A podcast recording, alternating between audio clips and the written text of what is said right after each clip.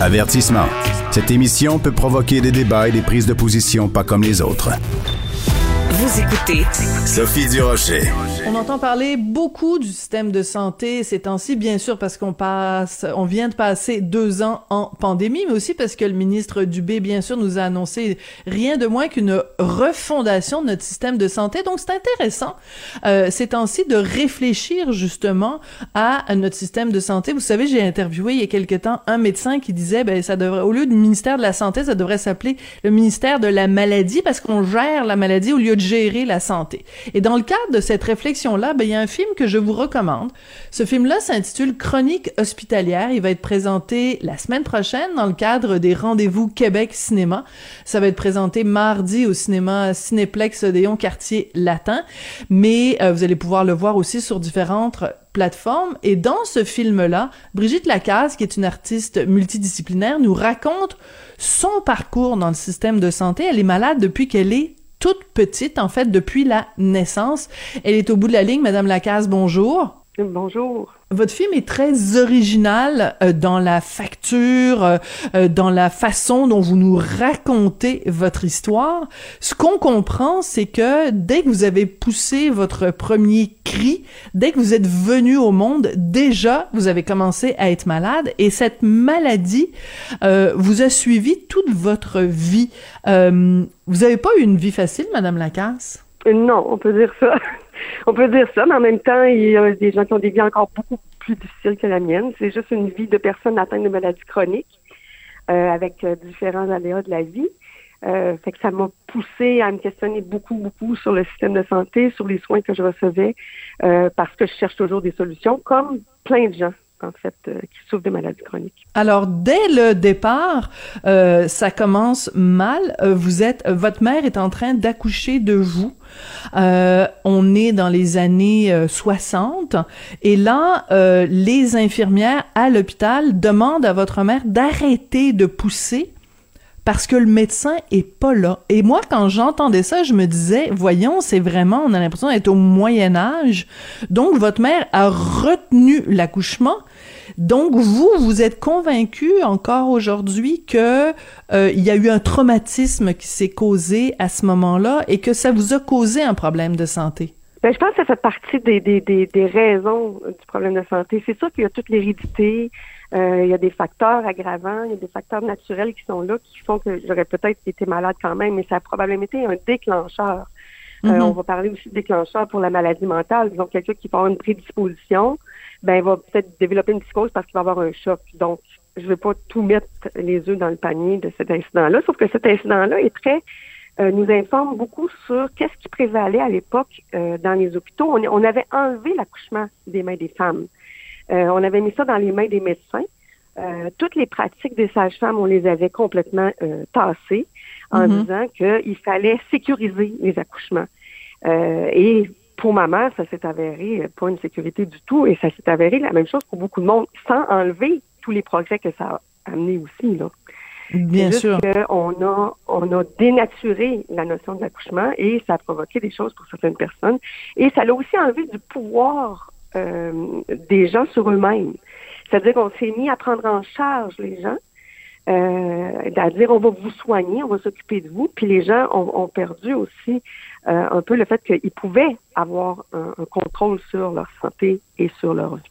Donc, c'est un, virement qu'on a opéré euh, dans le système de santé en mettant, en mettant vraiment tout l'accent sur l'hôpital, les soins de santé, la maladie, euh, et sans penser que les gens avaient aussi la capacité de soigner eux-mêmes. Mhm. Puis, aujourd'hui, les gens se soignent beaucoup eux-mêmes euh, par différentes manières et pas juste par les soins officiels. On sait qu'il y a plein de gens qui ont recours à des médecines complémentaires euh, et qui évitent d'engorger le système de santé en ayant recours à ces, pratiques-là. Oui, c'est ce qu'on appelle la médecine alternative.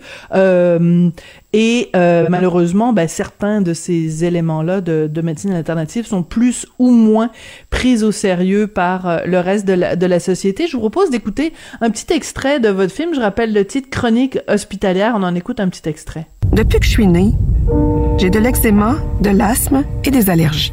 C'est pas mortel, mais dans mon cas, c'est vraiment chronique. Les années passaient et j'étais toujours malade. On vous laissera pas partir comme ça. On va d'abord vous blanchir la peau avec de la cortisone en vous emballant dans du saran wrap. Vous allez m'emballer dans du saran wrap? Ça, j'avoue que ce passage-là, Madame Lacache, je suis vraiment tombée en bas de ma chaise. Donc, vous avez bel et bien euh, suivi un traitement. Puis là, je rappelle que c'est dans un hôpital. Là, vous étiez pas dans le fin fond d'un spa euh, dans les dans les Laurentides euh, avec un chaman. Là. Dans un hôpital au Québec. Oui. oui. Alors, explique, expliquez-moi ça parce que vous en avez même fait un spectacle à la femme Saren Rap. Donc, expliquez-nous ça. Écoutez, ben, c'est qu'en 2003, quand je, suis rentrée à l'hôpital, ça faisait vraiment longtemps que je voulais pas retourner à l'hôpital et j'étais vraiment ce qu'on dit desquamée en crise d'érythrodermie, donc j'avais presque plus de peau, j'avais vraiment mal partout. Et euh, le dermatologue me voit puis il me dit ben on va vous garder, on va vous emballer dans notre Moi je le crois pas. Mais en fait, ce que ça fait, c'est que euh, il, il, me met sous occlusion, donc il me couvre de cortisone. Et en créant, en mettant cette protection-là avec le saran wrap, ben ça augmente l'effet de la cortisone, ça réhydrate ma peau et ça a fonctionné. Ça a fonctionné vraiment très bien, mais à très court terme. C'est-à-dire hmm. que pendant que lui m'a proposé ce traitement-là, ben il m'a dit que je n'avais pas besoin de continuer à arrêter à poursuivre un régime alimentaire, euh, que c'était sûrement pas ça mon problème, mais finalement c'était une des causes du problème. Hmm. Donc, euh, mais lui, il cherchait la solution miracle et j'avoue qu'après trois jours, j'étais j'étais revenue blanche, une peau blanche, pas une peau rouge, une peau blanche. Euh, j'étais soulagée, mais bon, ça n'a pas fonctionné. C'est-à-dire que je suis revenue, puis après ça, j'ai pris des immunosuppresseurs, puis différentes médications de plus en plus euh, d'exception, qu'on appelle des médications de plus en plus chères, et euh, qui ont jamais qui ont fonctionné des temps, mais jamais de manière durable. Mais qu'est-ce que vous, quand vous êtes, oui, oui ça a marché, mais ça a marché à court terme. Donc, ce qu'on comprend après avoir vu euh, votre film, c'est que euh, vous avez donc passé votre vie à rentrer, sortir. Vous avez été hospitalisé très, très, très, très souvent quand vous étiez toute petite.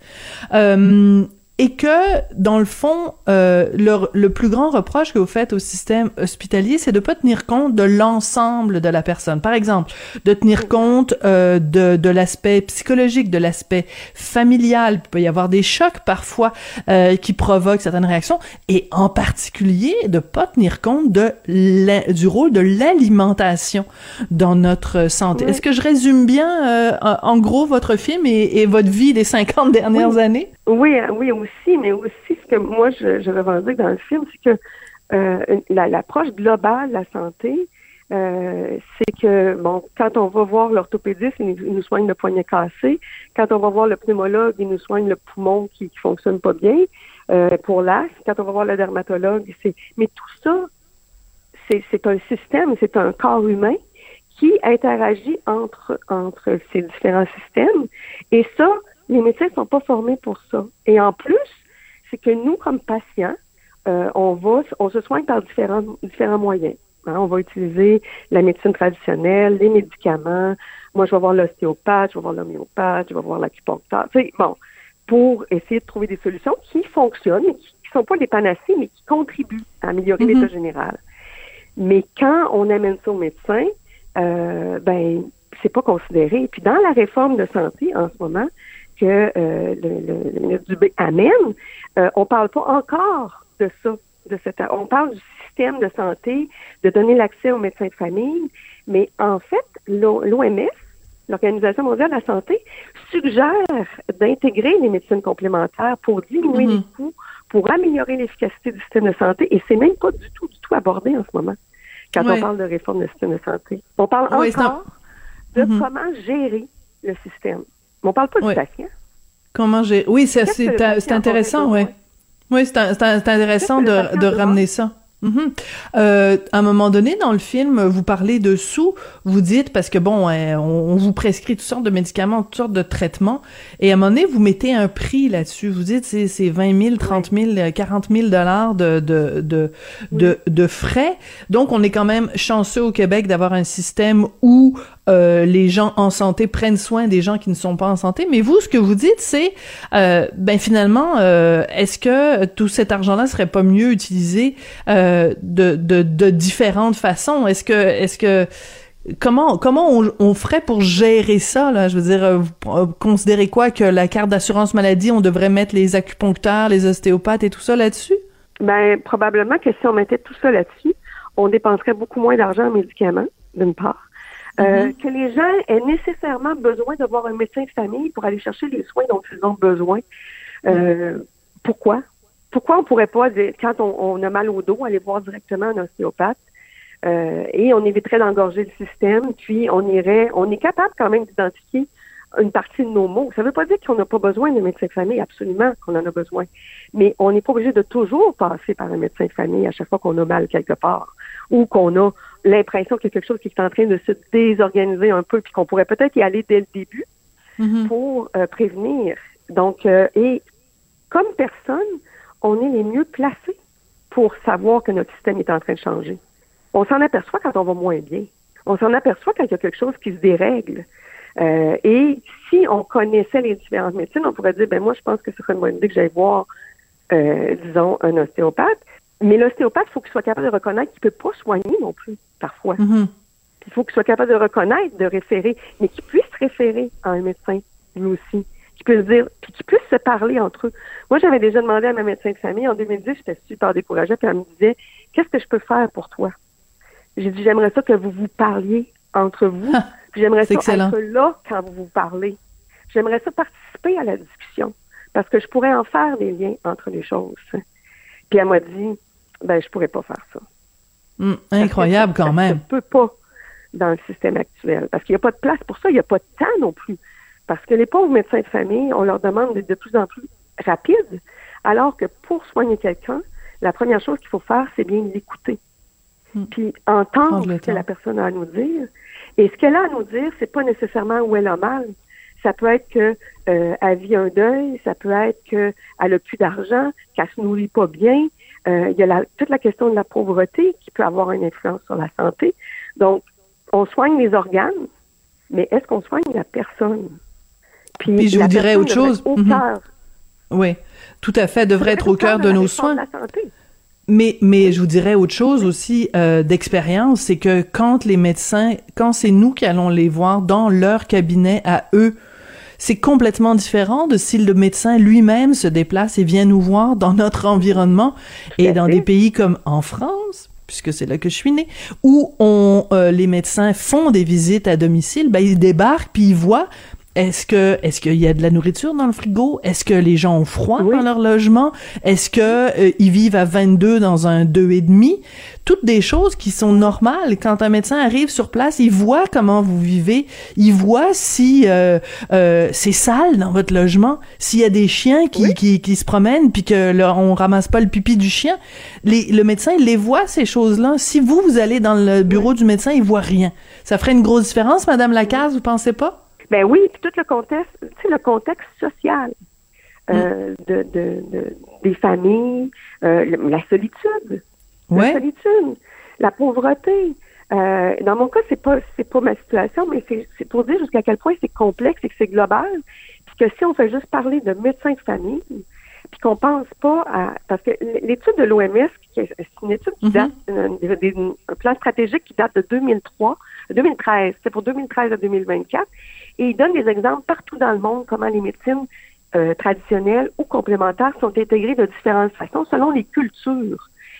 Et ça diminue les coûts de santé, ça aide les gens à se prendre en charge eux-mêmes et ça rééquilibre le rapport entre le, le, patient et le soignant. Et on n'aborde pas ça du tout, du tout, du tout. Moi, ça me trouble, je fais, mais il y a plein d'études qui le démontrent et nous, on nous parle encore euh, de médecins de famille. Par chance, en ce moment, on nous parle que c'est peut-être pas nécessaire de passer par un médecin de famille. Il y a de l'intérêt dans la réforme qui est mhm. proposée. Là. Je veux pas, je veux pas condamner le travail qui est fait, mais on est loin de la coupe aux lèvres. Mm. On est loin d'une amélioration du système de santé. Madame Lacasse, j'ai envie de conclure cette entrevue en vous demandant comment vous allez au jour d'aujourd'hui, votre degré de douleur euh, aujourd'hui, parce que on, on, l'a entendu dans, dans, le documentaire, puis vous nous en avez parlé, votre maladie c'est vraiment chronique. Donc aujourd'hui, 21 avril, vous avez, votre degré de douleur, c'est quoi? Il est assez élevé. Je suis pas dans une bonne période de santé. J'ai eu un gros, euh, j'ai eu un épuisement professionnel étonnamment. Et euh, ça exacerbe beaucoup, beaucoup euh, tout ce qui est le système immunitaire et le rôle. Je suis en train de vraiment faire une, réflexion importante sur le rôle du stress hmm. euh, dans ma maladie. donc, une grosse démarche en ce moment, une autre démarche de santé, mais pas plus facile, mais pas, pas mieux accompagnée non plus par le système de santé parce qu'on n'a pas d'autres propositions de soins. En fait, on a encore une autre proposition de, de soins de médicaments d'exception que j'ai de moins en moins le goût de prendre à cause des effets secondaires qu'ils provoquent. Ouais, je comprends. Donc, euh, pour participer, je vais très bien. Mm-hmm. Je dirais pas que je vais très bien, mais je garde espoir. Bon, ben, on vous souhaite de, le garder, cet espoir-là. En tout cas, c'est une réflexion drôlement intéressante et euh, encore une fois, vraiment un film extrêmement original dans sa facture. Euh, entre autres, vous recréez des scènes avec votre médecin à l'aide de, petits personnages de Lego. Vraiment, c'est brillant dans la facture. C'est plein de, de, poésie quand même à travers tout ça, puis plein d'images, d'archives, d'images de famille. C'est vraiment très touchant, vraiment extrêmement original. Donc, le film Chronique hospitalière qu'on va pouvoir voir la semaine prochaine dans le cadre des rendez-vous Québec euh, cinéma. J'encourage tout le monde euh, à se renseigner là-dessus. Et euh, bon courage pour la suite des choses, Madame Lacasse. Merci infiniment. Brigitte Lacasse, donc artiste multidisciplinaire et réalisatrice de ce film personnel extrêmement intelligent, euh, extrêmement intéressant, chronique hospitalière. Et c'est là-dessus que se termine l'émission. Merci beaucoup à Jean-François Paquet à la réalisation, Florence Lamoureux à la recherche. Et ben, du duche, hein? Ben, bonne vieille du duche. Sophie Durocher à l'animation. J'ai déjà hâte de vous retrouver demain. Merci beaucoup d'avoir été là à Cube Radio.